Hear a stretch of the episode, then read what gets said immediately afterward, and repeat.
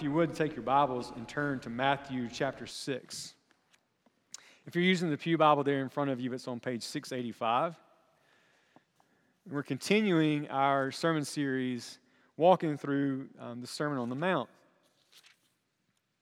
One of the things I was reminded of this past week as I was looking at this passage and preparing for today is how practical the Sermon on the Mount is. At every point along the way, Jesus penetrates those things that you and I often wrestle and struggle with as we seek to live the life of faith to which He's called us. Matthew chapter 6, beginning in verse 25. Jesus says, Therefore I tell you, do not worry about your life, what you will eat or drink, or about your body, what you will wear. Is not life more important than food, and the body more important than clothes? Look at the birds of the air. They do not sow or reap or store away in barns, and yet your heavenly Father feeds them. Are you not much more valuable than they? Who of you, by worrying, can add a single hour to his life? And why do you worry about clothes? See how the lilies of the field grow. They do not labor or spin, yet I tell you that not even Solomon in all his splendor was dressed like one of these. If that is how God clothes the grass of the field, which is here today and tomorrow is thrown into the fire, will He not much more clothe you, O you of little faith? So do not worry, saying, What shall we eat, or what shall we drink, or what shall we wear? For the pagans run after all these things, and your heavenly Father knows that you need them. But seek first His kingdom and His righteousness, and all these things will be given to you as well. Therefore, do not worry about tomorrow, for tomorrow will worry about itself. Each day has enough trouble of its own. This is the word of the Lord. Thanks be to God. I was at a wedding rehearsal dinner the other night. And one of the things that's fun about going to wedding rehearsal dinners is to watch the pictures that they put up of the people who are getting married. And you get to see them when they're young, and then as they progress through life. And, and you all, I'll just admit to you that I'm one of the most uh, sentimental people you'll ever meet. And the only way I can usually hold it together is there's no music behind the pictures. But if you give me pictures and music, usually, you know, I'm, I'm the guy that's like, I'm not crying, you're crying, you know? It's just something about the passing of time that, that is hard for us as humans. That, that we are people who yearn for eternity. Like we, we long for there not to be this reality out there before us that one day, barring Christ's return, that you and I are going to pass from this life. And it's difficult for you and I to inhabit a world where we know that that reality is out there. And sometimes you and I do one of two things we think about time and the passing of time. One of the things that we do is we look back with great nostalgia on the past. There's a part of us that we look back and we remember the good old days when everything was right with the world. And if we could just somehow get back to that bygone era, if we could bring it forward into the future, that, oh, life would be so great. I, when I was uh, preparing to interview to become your pastor in hopes that I would become your pastor, I read back through the church history and it's interesting to read back through the church history. And would you believe that, that like people used to go to church on Wednesday and twice on Sunday? Do any of you remember the good old days? Wednesday, twice on Sunday. And it's easy to look back at that and be like, oh gosh, if we could just get back. Those people were so faithful. Like they loved Jesus so much. Until you read like the history and you're like, why did people stop coming to church on Sunday night? 60 minutes. You know, like something was better to do apparently than go back to church again. Like, hey, we did that. We went Wednesday, we went Sunday morning. There's really no need to go back on Sunday night. We've already heard enough about that for the week. There's actually a, and so you look back and it's easy to be like, oh, they were so great. Likely there were some really great, faithful people back then, but also there's just more things to do. Like if we threw a skating party every Saturday night in the church gym, it wouldn't necessarily be overflowing with people. The people have moved on. There's things for them to do out there. And we can do that in so many areas of our life that we just, if we could just get back to that bygone era And really, here's the thing it wasn't as good as you remember it. Even if we could, it wasn't as good as you remember it. And you miss out on all the gifts of the present. I was uh, found a cartoon online several weeks ago that I came across. and it was a picture of somebody sitting there with a photo album, and they were flipping through the photo album, and they were obviously emotionally distraught. And they said, Oh, I just didn't appreciate those days when I had them. Missing the irony that in the moment they weren't appreciating the day that they had. But that's what nostalgia does to us. It kind of keeps us from enjoying and appreciating the present. And if we don't do that, you and I are sometimes obsessed with looking at the future and all the bad things that are likely to happen. And we get anxious. Um, one bit of pastoral advice I would give you um, do not watch the news. Just don't watch the news generally. Especially don't watch the news all day, every day. There are people in my family back home that I'm trying to convince it's not a good thing for you to be doing. Because there is this kind of 24 hour news cycle of everything's bad and it's only getting worse. And if this person gets elected, oh, they're coming for you. Or if this person gets elected, everything's going to be great. Right? There's all these stories that you and I, if we're not careful, we believe. And the anxiety that we feel is just, it's a moneymaker for other people. That they are tend to profit from you and I being more anxious. And Jesus comes into a world like that. I'm telling you, Sermon on the Mount is so pertinent and relevant. And he says something like, Don't be anxious. Don't be anxious about what you'll eat or what you'll drink or about your body, what you'll put on. Is not life more than food and the body more than clothing? There's a way for you and I to go through life acting as if there is nothing else except for food and clothing. That if I just had this to wear, or if I just had this to eat, or if I just had this place to live, that all these things out there in the future, if I just had all these things, then my heart would be so satisfied and I would experience peace. And the problem with that is that, that you and I never can be fully satisfied with whatever it is that we get. Just this past week, I went on one of my dad tirades. Any dads in here ever go on tirades every now and then? And I was just like, hey, we're not going to watch any more reality TV in here. Um, in part because if we watch Ben and Erin or whoever else fix up one more house, they're like, I thought my house was pretty decent. My house is rubbish. I just need this or that. There's, there's always that something else out there that you think that if you had, it would make you satisfied. Or these commercials about, like, what's your number so that you can retire? Hey, what's your magic number so you can retire? I know the first group, I don't know what my number is, but I'm almost confident it's more than I have. Like it's more than I have. And I could be filled with all this anxiety and questions about, well, should I do this? Or how can I save this? Or how can I accumulate this? To make sure that everything is squared away and that I'm not going to have any need or want or issues in the future? How can I be as self sufficient as possible? And there's all this anxiety that works into our hearts and lives if we're not careful. Parents, we are some of the worst at this with our kids. That we think that there's something that we can do to make sure that they have the safe, healthy, wonderful, thriving future out there before them. If we can just get them in the right class or the right classes at school, or to make sure that they take this class and then this class because you know the PSAT's coming and then you know the SAT's coming. And like, if Joe wants to go to Yale, we got to get on this, right? Or sports teams. Now, I've never been guilty of this one, promise.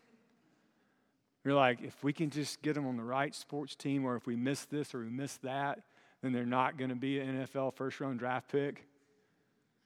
Or they're not going to be the first pick in next year's um, MLB draft.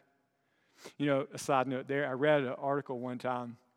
It said the best way to tell if you have a chance to be a Major League Baseball player is to count all of the Major League Baseball players in your family. And I told somebody that one day who actually signed a Major League contract. And he said, You know what's funny? That was actually a question I had to answer. How many people in your family play professional sports? Well, you know what my answer is? Zero. but we can all believe that there's this thing that you and I have to do, these hoops we have to jump through. If we can just do all these things, and there's this anxiety that just swirls in us as it relates to trying to make sure our kids have all this future. And one of the really negative parts about that is that as we focus on all these things that obviously really are secondary, that we can miss out on focusing on things that are primary. And we forget that life is more than food or clothing or sports or academics. And it really is the case that your child could be the valedictorian of the best school system that you can find or the starting whatever that's your heart desire and be totally bankrupt as it relates to their heart and their soul and their spirit. But we get so anxious chasing all of these things, and we lose sight of what's of primary importance. And so Jesus comes in and he's like, hey, all these things that you're chasing that make you so anxious, that keep you up at night, life is more than that. Life is more than that. And then he gives you examples from the natural world, which I appreciate. Jesus says, Look at the birds of the air. Um, they don't gather stuff into barns. Now, here's the thing do birds work? They do. Um, you know, the bird can't just sit in the nest. I'm getting way outside my realm of expertise here. But the bird can't just sit in the nest and be like, everything's going to come to him. Like, they got to get out and go get after it. And even the, the Bible talks about this. Proverbs, wisdom literature is like, hey, if you're idle and sit around, don't expect anything great's going to happen for you. Like, get out there and work and hustle. Like, hard work is not anti Christian. However, there's a way for you and I to work and engage in our vocation as if everything's up to us. As if we don't do all these things, somehow there's scarcity and the Lord's not present and at work. I experienced this in my work as a pastor. I was just talking to somebody this past week about anxiety and the way that I can worry about things. And I can think, you know what, right now everything seems to be okay. People coming to church, people joining the church, the budget's okay. But what about when it's not? You know? That part of my brain can be thinking, what if we don't get this? Or what if we don't do that? Or what if what if I say something stupid in a message and everybody's like, you're out? There are all these ways that I can be anxious thinking about the future and do my work, even as a pastor, in a way that I'm not doing it from a perspective of faith and trusting that God's at work. And that all of this ultimately hangs upon Him and His presence and His work in my life and our lives together and not just one person. And then He says, Look at all the lilies in the field. They don't toil or spin, but they're beautifully clothed. And the Lord provides for them. They're more beautiful than Solomon and all his splendor. He says, I'm going to take care of you. I'm going to make sure that you have the clothes that you need. Maybe not the clothes you want, per Mark's children's sermon. Make sure you have the clothes that you need. And Jesus is telling us that as people of faith, that you and I, we ought to be different from people who aren't people of faith. Did you catch when he said that? The NIV translation says pagans. The English Standard Version says Gentiles. In verse 32, says, Don't be anxious asking about all these things, for the Gentiles seek after all these things, and your heavenly Father knows that you need them. But seek first the kingdom of God and his righteousness, and all these things will be added to you. There ought to be something different about us as people of faith who believe that God is our Heavenly Father, that He knows what we need before we ask Him, that our priorities even ought to be shifted, and our patterns of consumption ought to probably be different from people who aren't people of faith. I was really convicted in the first service when Austin was talking about Red Mountain Grace and the ministry that they have. Um, one, I have it really easy as a pastor visiting hospitals because they're all right around me. But some pastors are coming from, you name it, outlying city, and like their whole day's visiting a hospital because it's so far away from good medical care. And here we are, right, surrounded by all this great medical care. And these people are coming in from all these different places to get these treatments. And here's the thing there's not enough places for them to stay. Which causes me to ask, as a follower of Christ, am I stewarding what God's entrusted to me in such a way that there ought to be plenty of apartments for those people? Or is the issue there's not enough resources, or is the issue that there aren't enough, enough Christians living lives of faith and trust and stewarding what they have to make way for other people? Maybe there should never be a waiting list for people who want to who need to stay in Birmingham to have a kidney transplant. And it should always be taken care of. Verse 34. So, verse 33. So instead of seeking after all these things, first seek after God's kingdom and his righteousness. Make your primary aim in life not to make sure that you're taking care of all of your needs, your clothing, and what you're going to eat and where you're going to live, but, but maybe make our first primary goal to make sure that God's kingdom is coming on earth, even as it is in heaven, and trusting that God's going to provide for us as we do that. And then there's verse 34, he says, Therefore, do not be anxious about tomorrow, for tomorrow will be anxious for itself. What's coming tomorrow? Uh Isn't that part of the human struggle? When you leave church today, I have no idea what is going to happen to you. Have no idea if all of us are going to make it back to worship next week, even if we wanted to. I have no idea. But here's the thing I could spend all of my time worrying and thinking about what might happen. But when that day comes, um, there's going to be enough trouble and anxiety there. And all I'm called to do is to be faithful and to be grateful for this present moment that I have. Be grateful and thankful for this present moment that you have. When you leave, if your kids are here, take them to lunch. Spend time with them glory in the fact that, that you have that opportunity, right? Um, walk outside, be grateful for the beauty that you see around you. Be grateful for the fact that you could come to worship today, one that you wanted to, which is a sign of God's grace and mercy in your life, and two, that you could. Like I'm reminded of that all the time in what I do, is that, that some people would love to be in worship today, but they can't how much better my life would be if I just walked in, grateful for the fact that I could be here among God's people. Right? So go this week. Don't be anxious for anything. Your Heavenly Father knows what you need, He will provide for you. Seek first His kingdom and His righteousness. Trust Him that He's going to provide everything else that you need. And I think as we do that, you and I will experience more of the joy and the abundant life that God would have us to know, and that we would also be more faithful to live into the mission He's given us. I stood right there last night and officiated a wedding. These two young, sweet, innocent people, no idea what's before them.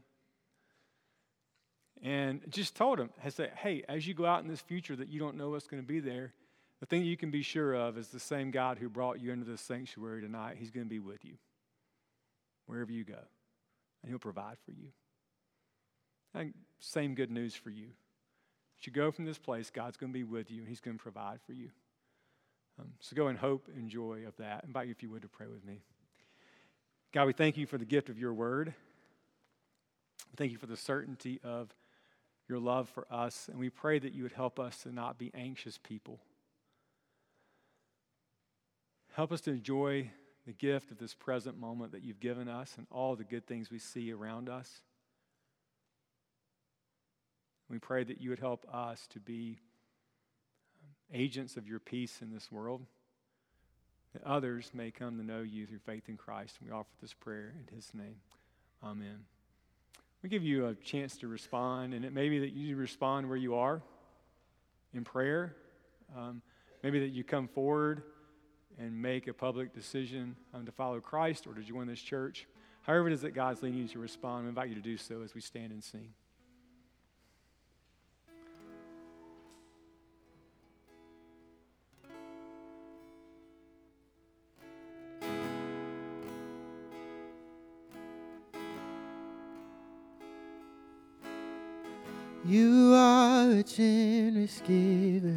Your mercy overflows.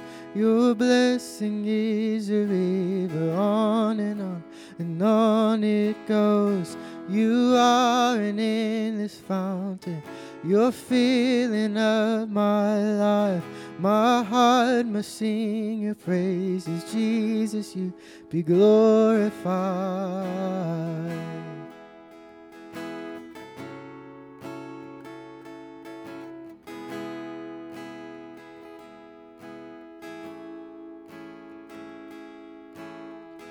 You are a generous giver.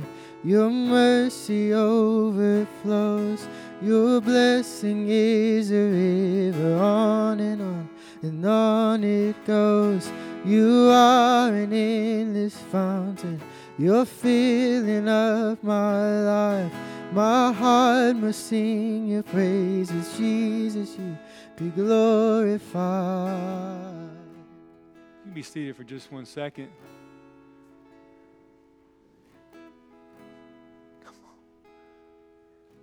All right, I'm going to introduce the Abneys to you as well. See, I'm really twisting their arm this morning, but they're so gracious and kind with me. Um, I want to introduce several people to you this morning. Um, one, Morgan Lee Lowry. Um, she has been worshiping with us for a while now. Um, she's from northern Alabama, and um, she's really, what was so encouraging as we spent time this week in the office was her talking about how at home that she's felt here among you. Um, and feels like this is where God is leading her to come and be a part of our church fellowship. She comes from transfer lever of another church um, in our community. So if you would receive Morgan Lee um, into our church, I invite you to make that known by saying amen. amen. Thank you so much. Morgan Lee, we're a better church today than we were before you came. Um, that God's given you a sense of calling and giftedness that we didn't have before and a sphere of influence. And so we look forward to coming alongside you and watching all that God's going to do in and through you in our church in the days ahead. So welcome. Thank you. It's great to be here. You are so welcome. And then the Abneys, who I had to pull up here, you know.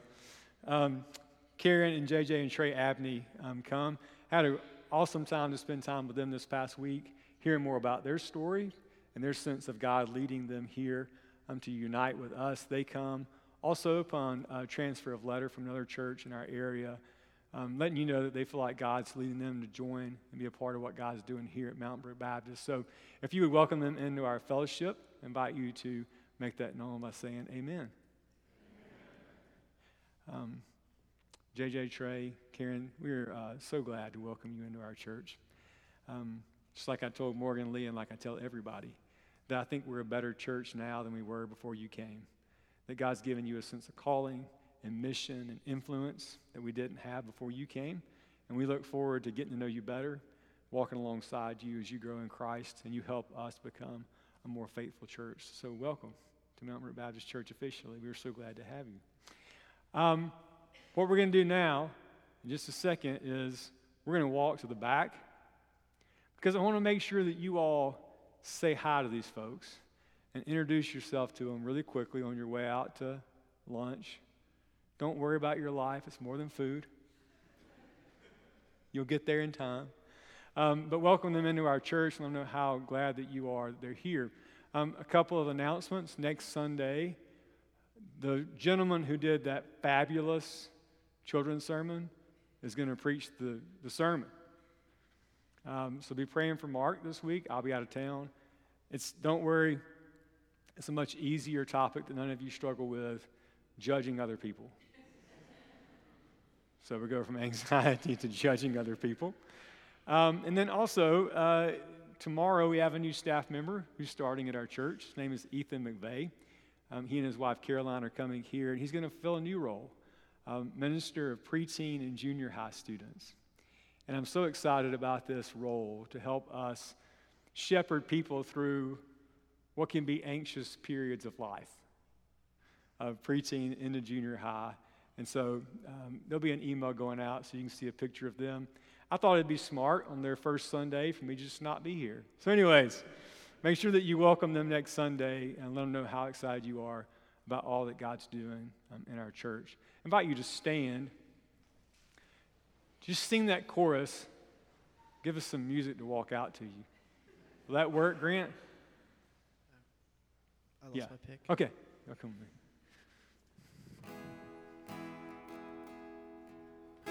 You are a generous giver. Your mercy overflows. Your blessing is a river. On and on and on it goes. You are an endless fountain. You're filling up my life. My heart must sing your praises. Jesus, you be glorified be glorified.